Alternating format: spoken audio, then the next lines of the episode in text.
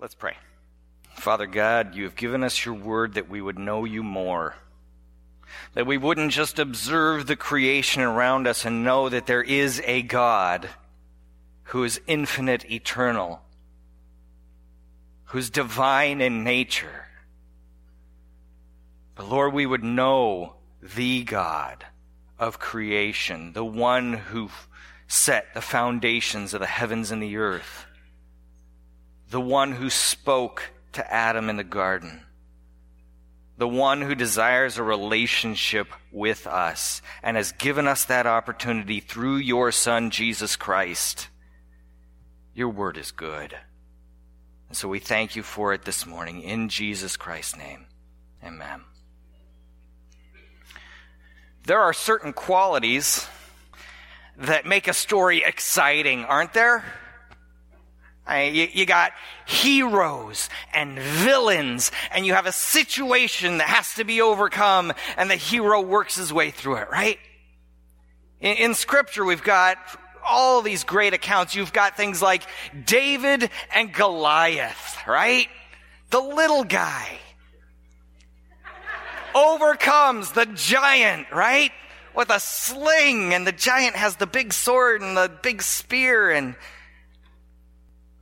if you can make it there quickly, go to First Chronicles chapter one.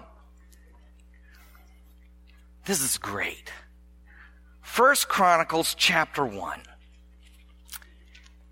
It says, Adam, Seth, Enosh, Kenan, Mahalalel, Jared, Enoch, Methuselah, Lamech, Noah, Shem, Ham, and Japheth. The sons of Japheth, Gomer, Magog, Madai, Javan, Tubal, Meshech, and Tiras. The sons of Gomer, Ashkenaz, Riphath, and Togarma. The sons of Javan, Elisha, Tarshish, Kittim, and Rodanim. Should I continue? The sons of Ham, Cush, Egypt. Put- Is this the exciting stuff? Surely this is not one of them, right? Let's face it, there are parts of reading the Bible that at times have bored the best of us.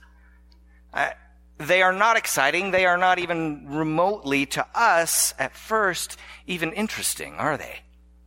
Uh, does it really matter that so-and-so begat anyone? Is it wrong that when I get to these passages of Scripture, I kind of want to breeze through them real quick or, or even skip over them entirely? J C Ryle had this insight for us on his, in his book entitled Holiness. He says, "Now the Lord God is perfect in all his works.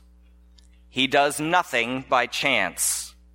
He causes no part of the Scriptures to be written by chance.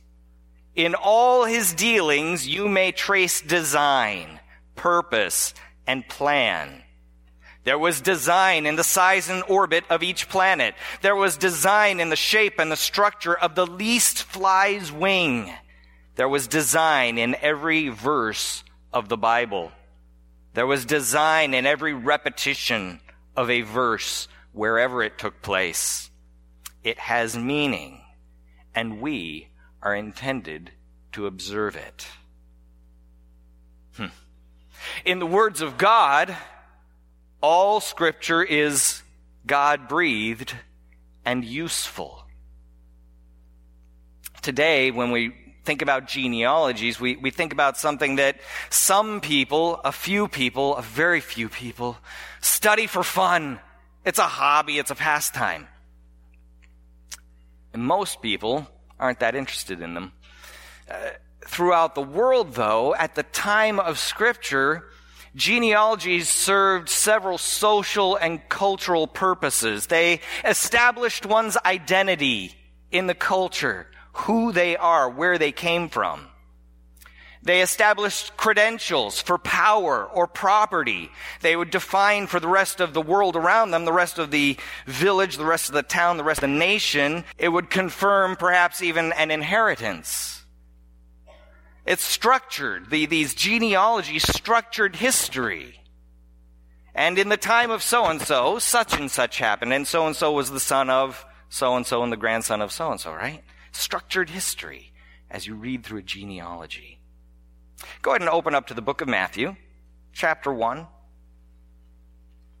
We're going to start at verse one. I'm going to ask you to stand up in just a second, but I just want to explain one more time. I, I, I explained this before, but I just want to make sure that we all understand. We don't stand up to make ourselves holier or as some kind of religious activity. We stand up just as a means of reminding ourselves that this book is little different than reading Tom Sawyer. When we read this book, we're reading God's own word. So let's stand up for the reading of God's word. Matthew chapter one, starting at verse one. The book of the genealogy of Jesus Christ, the son of David, the son of Abraham. Abraham was the father of Isaac, and Isaac the father of Jacob, and Jacob the father of Judah and his brothers, and Judah the father of Perez and Zerah by Tamar, and Perez the father of Hezron, and Hezron the father of Ram, and Ram the father of Amminadab, and Amminadab the father of Nahshon, and Nahshon the father of Salmon, and Salmon the father of Boaz by Rahab, and Boaz the father of Obed by Ruth, and Obed the father of Jesse, and Jesse the father of David the king. And David was the father of Solomon by the wife of Uriah, and Solomon the father of Rehoboam, and Rehoboam the father of Abijah, and Abijah the father of Asaph, and Asaph the father of Jehoshaphat, and Jehoshaphat the father of Joram, and Joram the father of Uzziah, and Uzziah the father of Jotham, and Jotham the father of Ahaz, and Ahaz the father of Hezekiah, and Hezekiah the father of Manasseh, and Manasseh the father of Amos, and Amos the father of Josiah, and Josiah the father of Jeconiah and his brothers at the time of the deportation to Babylon. And after the deportation to Babylon, Jeconiah was the father, father of Shealtiel, and Shealtiel the father of Zerubbabel, and Zerubbabel the father of Abiud, and Abiud the father of Eliakim, and Eliakim the father of Azor, and Azor the father of Zadok, and Zadok the father of Achim, and Achim the father of Eliud, and Eliud the father of Eleazar, and Eleazar the father of Matan, and Matan the father of Jacob, and Jacob the father of Joseph, the husband of Mary, of whom Jesus was born, who is called Christ. So all the generations from Abraham to David were fourteen generations, and from David to the deportation to Babylon, fourteen generations, and from the deportation to Babylon, the Christ, to, to the Christ, fourteen generations. Amen. The reading of God's word. Go ahead and be seated. I got through all those names, and the word "to" messed me up. Following the genealogies of the Old Testament, Matthew again begins with a genealogy. And we, we just got to ask ourselves, what is Matthew doing here? Why begin this way?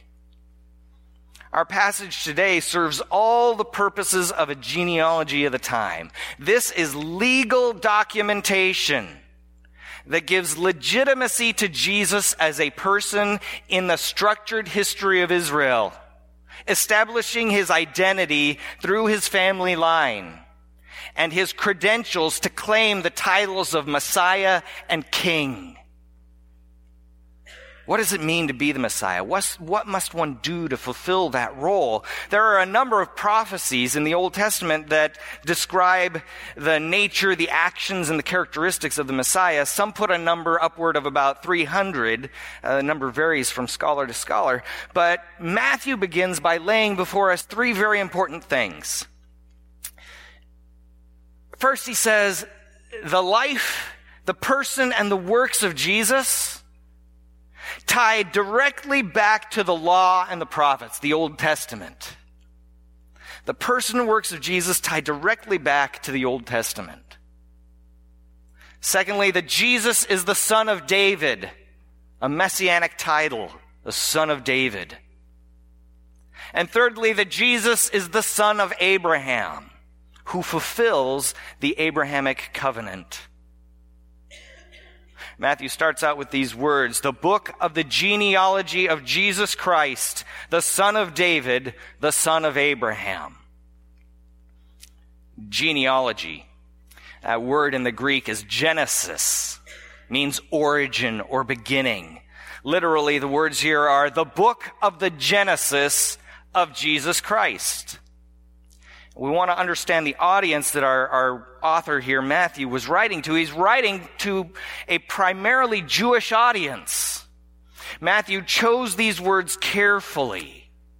In this phrase, Matthew would have drawn their attention back to the Old Testament, as we find it in only two other places in Scripture, that, that phrase, the book of the Genesis. We find this in only two other places in the entirety of Scripture, both of them at the very beginning of the Bible, in the book of Genesis. It's translated in different ways in the English, but in the Septuagint, that Greek translation of the Old Testament that was available to these people back in around one hundred fifty B C, So this is, this is the translation, that Koine Greek translation of the Old Testament that a lot of them would have been very familiar with. They would have read this in the Greek. They would have understood it and t- spoken about it in that Greek language. We find this same phrase in those two places. First of all, in Genesis two four, it says in the E S V, these are the generations of the heavens and the earth. And literally, in the Greek, it would have said, the book of the Genesis of the heavens. In Genesis five four, the E S V says, this is the book of the generations of Adam. Literally, they would have read it and, and seen the words, the book of the Genesis of man. So we have the book of the Genesis of the heavens. The book of the Genesis of man. And now Matthew says, the book of the Genesis of Jesus Christ. And all of their minds would have gone back to the book of Genesis. The E S V and the others ha- are, that you may have, the N I V, they, they're perfectly good translations. We don't use the word Genesis too much, do you? I don't. But but the original text would, would have caused them to start thinking. Matthew's Greek-speaking Jewish audience would have quickly picked up on this nuance, and, and he's saying to them, look, something new has begun in Jesus. And at the same time, this goes all the way back to creation, the fall, and God's plan of salvation for us. We, we can see this intent of Matthew as we read through the first few chapters here, and, and as he brings our attention to these Old Testament prophecies. In chapter one, verse twenty-three, he quotes Isaiah and said, behold, the virgin shall conceive and bear a son, and they shall call his name Emmanuel. In chapter two, verse six, and you, O Bethlehem, in the land of Judah, are by no means the least among the rulers of Judah, for from you shall come a ruler who will shepherd my people Israel. In chapter two, eighteen, a voice was heard in Ramah, weeping in loud lamentation, Rachel weeping for her children. She refused to be comforted. Behold, they are no more. In chapter three, verse three, the voice of one crying in the wilderness, prepare the way of the Lord, make his paths straight. Matthew is recalling their attention to all these Old Testament prophecies. Uh, he, he's saying, this is what's going on with Jesus. Look at how it ties back. His origins, his, his genesis are of old. Micah chapter five, verse two. But you... It, Did you see that quote that he did in, in, in chapter two? But you, O Bethlehem Ephrathah, who are too little to be among the clans of Judah, from you shall come forth for me one who is to be ruler in Israel. And he stopped the quote there, but, but don't think that the rest of it was lost on his audience. The rest of it is, whose coming forth is from old, from ancient days. Isaiah said that the Messiah would be Emmanuel, God with us. He also said that the Messiah would be called Mighty God, Everlasting Father. Jesus is the culmination of all that God has promised from Genesis chapter uh, chapter three, verse fifteen, where the seed of the woman would crush the serpent's head, to the Abrahamic covenant, to his promises to King David and Israel. The story of Jesus is the story of the Old Testament. In Jesus is brought together the whole of Scripture. It all ties together in him. Jesus is nothing new. His lineage was prophesied long before, but he brings with him a new beginning, a new covenant. That covenant that God spoke of and wrote of through Jeremiah the prophet in chapter thirty-one of Jeremiah, verses thirty-one to thirty-four, God tells us, "Behold, the days are coming, declares the Lord, when I will make a new covenant with the house of Israel and the house of Judah, not like the covenant that I made with their fathers on the day when I took them by the hand to bring them out of the land of Egypt, my covenant that they broke, though I was their husband, declares the Lord. For this is the covenant that I will make with the house of Israel after those days, declares the Lord. I will put my law within them, and I will write it on their hearts, and I will be their God, and they shall be my people. And no longer shall each one teach his neighbor and each his brother, saying, Know the Lord, for they shall all know me. From the least of them to the greatest, declares the Lord, for I will forgive their iniquity, and I will remember their sin no more." A covenant that has been reiterated to us in the book of Hebrews, chapter eight. A new covenant in his blood, and with a hope that comes with his resurrection. The book of the Genesis of Jesus Christ, the son of David. In this genealogy, Matthew is establishing that Jesus is in the line of the king. He is in the line of King David and thus has a right to the title of king. He has a right to the title of the Messiah and the Christ because it was prophesied that the Messiah would be from the line of David. In order to be the Christ, the Messiah, the anointed one, in order to be the one sent by God to save Israel from that which separated them from God, that which suppressed them from God and, and, and their, his promises to them, the Messiah, Jesus, had to be from the line of David. If somebody claimed to be the Messiah but was not from the line of David, they could not be the Messiah. They would be quickly dismissed. But in this genealogy, we find that Jesus is legitimately the son of David, just as Nathan the prophet spoke to David back in Second Samuel chapter seven.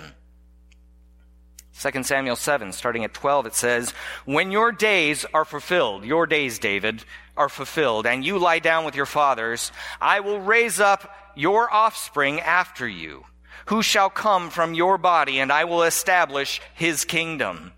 He shall build a house for my name, and I will establish the throne of his kingdom forever." Solomon's house did not last forever, but the house of Christ, the house of Jesus, will. "I will be to him a father, and he shall be to me a son. When he commits iniquity," Jesus carried our iniquity as if he himself had committed it. "When he commits iniquity, I will discipline him with the rod of men, with the stripes of the sons of men. But my steadfast love will not depart from him, as I took it from Saul, whom I put away from before you. And your house and your kingdom shall be made sure forever before me. Your throne shall be established forever."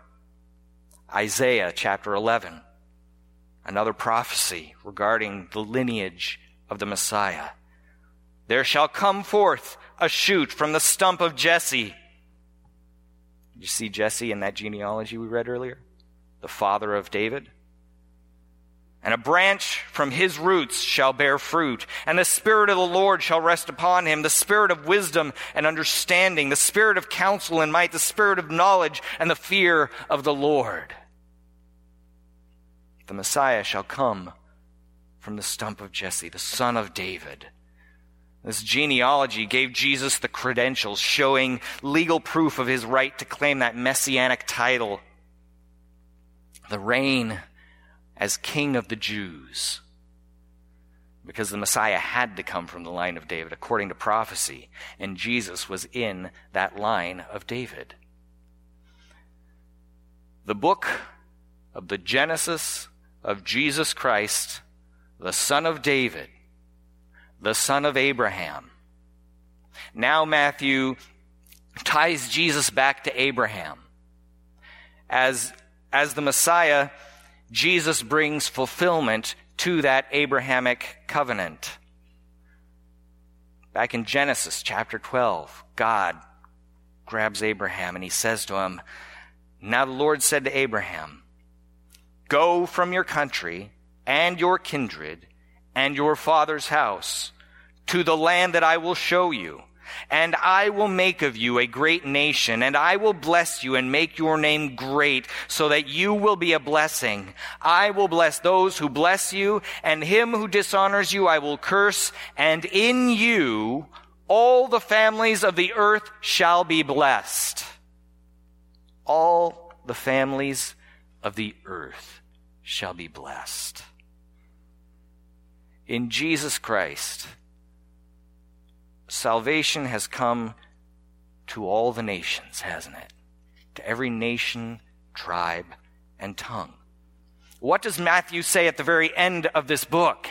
Matthew twenty-eight, verses eighteen through twenty.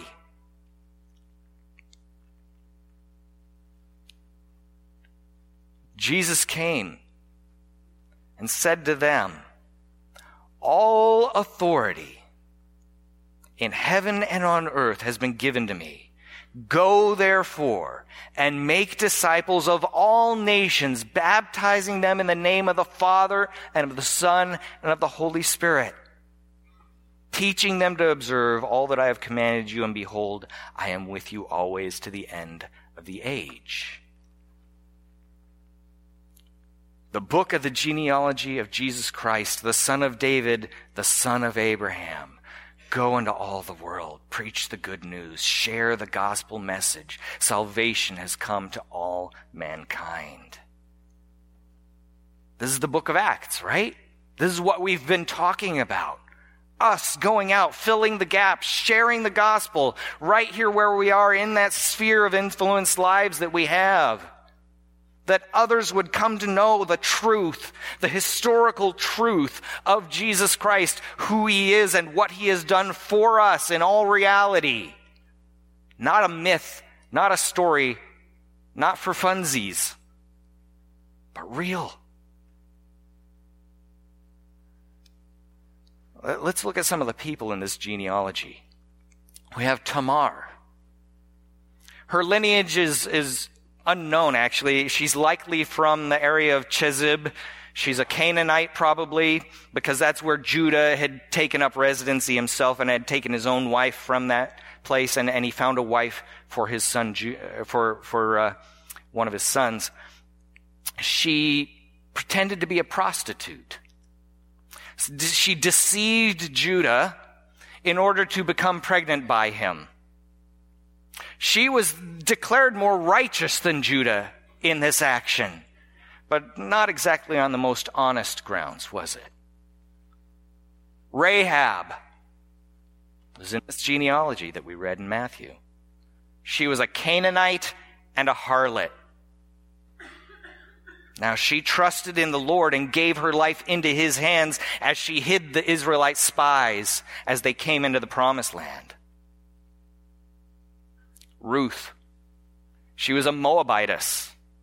She grew up worshiping false gods, and her mother-in-law said, "Go back to those false gods." And, and but Ruth said, she cared for her mother-in-law. She said to her, "No, your God shall be my God." But she was from a nation that sent Balaam to curse Israel, and God cursed the Moabites instead. And here comes Ruth, taking care of her mother-in-law, and the Lord blessed her for it. Out of that, then we have the, the wife of Uriah, Bathsheba, the wife of a Hittite, the great grand, or the granddaughter of David's traitorous counselor, Ahithophel. She became the wife of David after she had an affair with him. They were women listed here in the genealogy of the Messiah. Not only that, but they were women of various backgrounds. They, they didn't all naturally belong to Israel. Some of them were Gentile. They all had sin. They, they had skeletons in their closets, things they might rather hide, right? And what of the men that they were involved with? Judah sold his brother Joseph to Ishmaelites. He let his father believe that Joseph was dead, horrifically killed. He failed in his promises to Tamar, which kind of forced her to do what she had done. He pushed her into it. David murdered Uriah, sent him on the front lines, make sure he gets killed so that I can have Bathsheba for myself. He murdered Uriah, who is unashamedly loyal to David. And we could keep going. In, in this genealogy, in this list of men and women, we see the floodgates of salvation open to anyone who would receive that salvation in the name of Jesus as he fulfills that covenant that God made with Abraham. Whether they are Gentiles, whether they are sinners, whether they are men, whether they are women, we come before God in Jesus Christ, and that salvation is available unto us, even me. All of these were accepted. Not just accepted, but included into the line of the Messiah, not because of who they are, their sex, their heritage, or how, what good they have done, but simply through a faith in the Messiah that, uh, that, that looked forward to the day of Jesus Christ. Galatians chapter three. Starting at twenty-three, it says, "Now before faith came, we were held captive under the law, imprisoned until the coming faith would be revealed. So then, the law was our guardian until Christ came, in order that we might be justified by faith. But now that faith has come, we are no longer under a guardian, for in Christ Jesus, you are all sons of God through faith.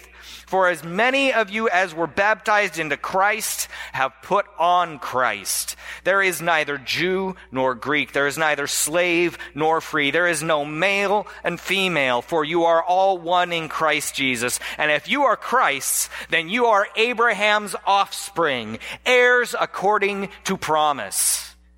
Amen. This genealogy presents to us Jesus, bringing together the, the Old and the New Testaments, tying together the whole of Scripture, ushering in a new covenant of salvation through his sacrifice. Jesus, the son of David, the rightful heir to the throne and the title of the Messiah, the son of Abraham, fulfilling the Abrahamic covenant, historically and biblically, biblically bringing the plans of God to fruition. This genealogy reminds us that every word of Scripture is potent. Second Timothy three sixteen, all Scripture is God-breathed and useful for teaching, rebuking, correcting, training in righteousness. Every word of Scripture has value for salvation to accomplish the purposes of God. Isaiah fifty-five, as the rain and snow come down from heaven and do not return to it without watering the earth and making it blood, bud, not blood, and flourish, so that it yields seed for the sower and bread for the eater, so is my word that goes out from my mouth. It will not return to me empty, but will accomplish what I desire and achieve the purpose for which I sent it. Every word of Scripture convicts us of some truth about God and who we are, his love for us, his plan of salvation, his righteousness, how short of that we might fall. For the word of God is alive and active, sharper than any two-edged sword, dividing soul and spirit, joints and marrow. It judges the thoughts and the attitudes of men. God's word is truly an exciting thing, isn't it? Even in something like a genealogy. Dig into it. Read it. Study it. Know it. Let, let's recall that man does not live on bread alone, but on every word that proceeds from the mouth of God. There's more to life than the great meals we're going to eat this Christmas. There's more to life than that Kurobuta ham from Snake River Farms. Sorry, that's a personal favorite. So next time you're reading a boring genealogy and you want to skip over it, remember that even this was written to, to put on display the salvation that we have in Christ, to identify the historicity of the book, and to remind us that God is a God of history, a God of reality, not the imagining of man or a made-up crutch to lean upon when we get scared. He is God. Jesus is a reality that all men will have to deal with someday. For God has exalted him to the highest place and gave him the name that is above every name, that at the name of Jesus, every knee should bow, in heaven and on earth and under the earth, and every tongue acknowledge that Jesus Christ is Lord, to the glory of God the Father. God has sent us a Savior. Jesus is, is not just a good Christmas story, but his history. This is his creation, and, and he has designed for sin to be dealt with in one way or another. And the question we need to ask ourselves is, will we have our sin dealt with through Jesus Christ? Today is the day of salvation. If you have not accepted him as your Savior, please come up to me afterwards. Come up to an elder, or, or talk to the person who brought you, or, or the, the member who uh, at Alden Union who is sitting next to you. Share with them your concerns, your questions. Come to salvation in Jesus Christ and in Christ alone. Let's pray. Father God, we praise you, for you have gathered us together as a family in your name.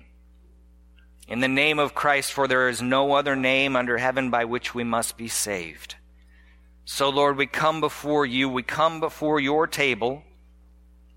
We acknowledge you as the author of history, the author of your word, given to us that we might study it and know you more.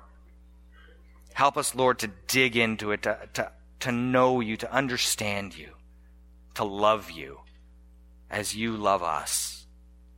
We praise you this morning in Christ's name. Amen.